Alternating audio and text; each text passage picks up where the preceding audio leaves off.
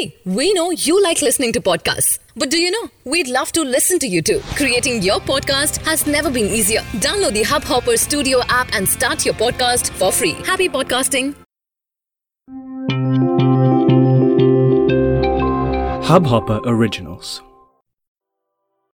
Children are the unseen victims of the coronavirus pandemic. With the loss of livelihoods, they're in danger of being forced to work and support their families.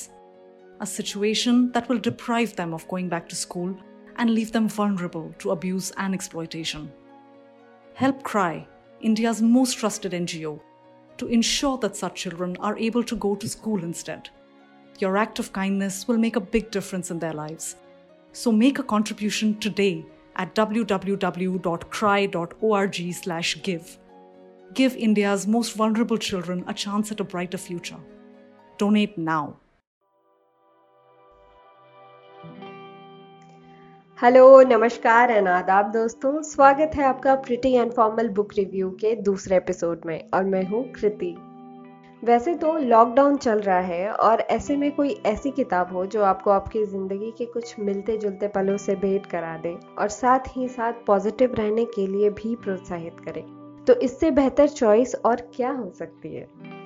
इस episode में मैं एक ऐसी book का review करने जा रही हूँ जिसने अपनी राइटिंग से पूरे वर्ल्ड में तहलका मचा दिया था। इस किताब का नाम है the diary of a young girl, जो कि एनी फ्रैंक की कहानी है और उन्हीं के द्वारा लिखी गई है। ये बुक ऑटोग्राफी के जॉनर में आती है। ये किताब जितनी ज़्यादा बिकी, इसे उतनी ही कॉन्ट्रोवर्सी का भी सामना करना पड़ा। इस किताब ने उस समय के कुछ सोशल और पॉलिटिकल इश्यूज़ को भी उठाया और उस वक्त ज्यूज यानी कि यहूदियों पे होने वाले अत्याचारों को भी उजागर किया। हालांकि ये किताब कभी पब्लिश नहीं होती अगर एनी की डायरी उनके पिता यानी कि ऑटो फ्रैंक को नहीं मिलती, क्योंकि ऑटो फ्रैंक ही थे जो हॉलोकॉस्ट सरवाइव कर पाए। बाकी ईडिथ, मार्गरेट और एनी तीनों का कॉन्सेंट्रेशन कैंप में ही देहांत हो चुका था। तो आइए जानते हैं इस किताब और इसके ऑथर के बारे में कुछ बातें। एनी का जन्म जर्मनी के फ्रैंकफर्ट नाम के एक शहर में हुआ था। उसकी छोटी सी फैमिली थी जिसमें उसके पिता ऑटो फ्रैंक, माँ ईडिथ और एक बड़ी बहन मार्गरेट थी। एनी फ्रैंक और उसकी फैमिली ज़्यादा वक्त जर्मनी में नहीं रह सकी क्योंकि हिटलर की सरकार तब तक सत्ते में आ चुकी थी और ज्यूज ओरिजिन होने के कारण उन्हें जर्मनी छोड़कर जाना पड़ा। वहाँ से निकलकर वो नीदरलैंड के एम्स्टरडैम में रहना शुरू कर देते हैं। ये कहानी शुरू होती है बारह जून उन्नीस सौ बयालीस को, जब एनी फ्रैंक के माता पिता उसे उसके तेरहवें जन्मदिन पर एक डायरी गिफ्ट करते हैं जिसमें वो अपनी ज़िंदगी के कई खास पलों और इमोशंस को शेयर करती है। एम्स्टरडैम में बसने के बाद फ्रैंक फैमिली काफ़ी अच्छे से अपना जीवन बिता रहे थे कि यहाँ भी धीरे धीरे हिटलर का दबदबा होने लगा, जिसके कारण यहाँ की ज्यूविश लोगों के साथ भी बुरा बर्ताव होने लगा।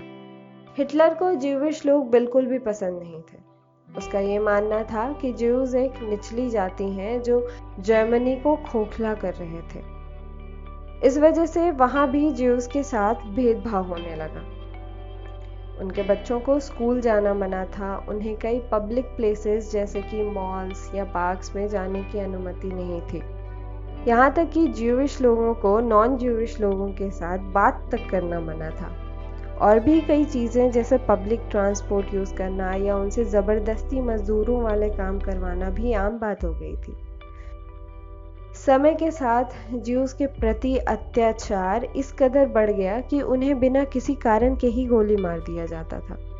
तो ऐसे वक्त में बहुत सारे ज्यूविश परिवारों ने ये सोचा कि किसी और देश में पनाह ले ली जाए,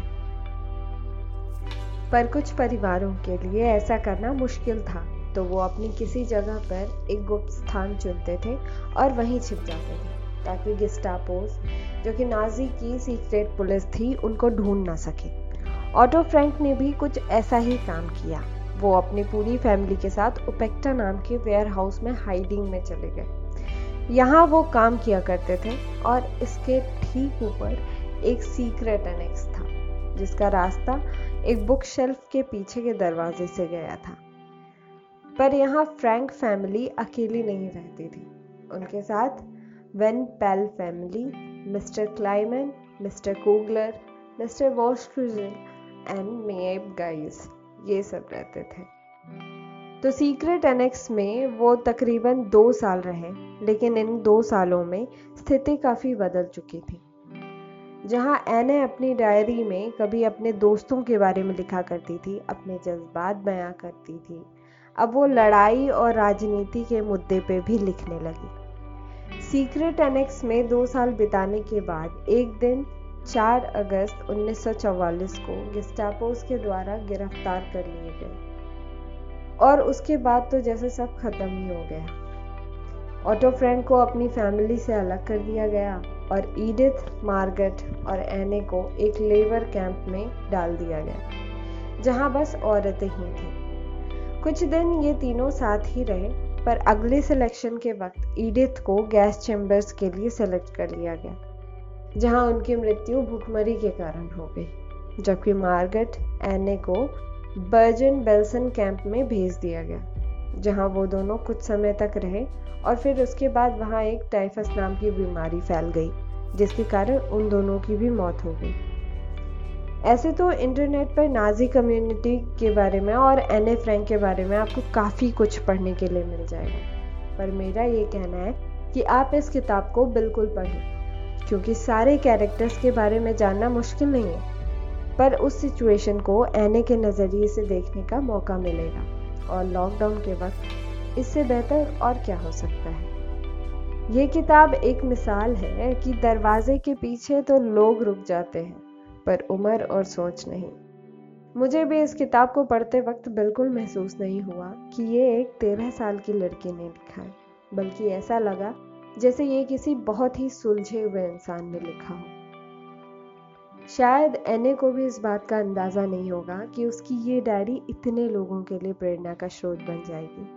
तो इसी के साथ मैं कृति आप सभी से विदा लेती हूँ। इसी तरह पढ़ते रहिए और हर दिन अपने आप में कुछ ना कुछ अच्छे चेंजेस लाते रहिए। हम मिलेंगे आपसे अगले एपिसोड में। तब तक के लिए be safe, take care and have a good day guys. इस हब हॉपर ओरिजिनल को सुनने के लिए आपका शुक्रिया। अगर आप भी अपना पॉडकास्ट लॉन्च करना चाहते हैं, तो हब हॉपर स्टूडियो वेबसाइट पे रजिस्टर करें और एक मिनट के अंदर अंदर अपना खुद का पॉडकास्ट लॉन्च करें।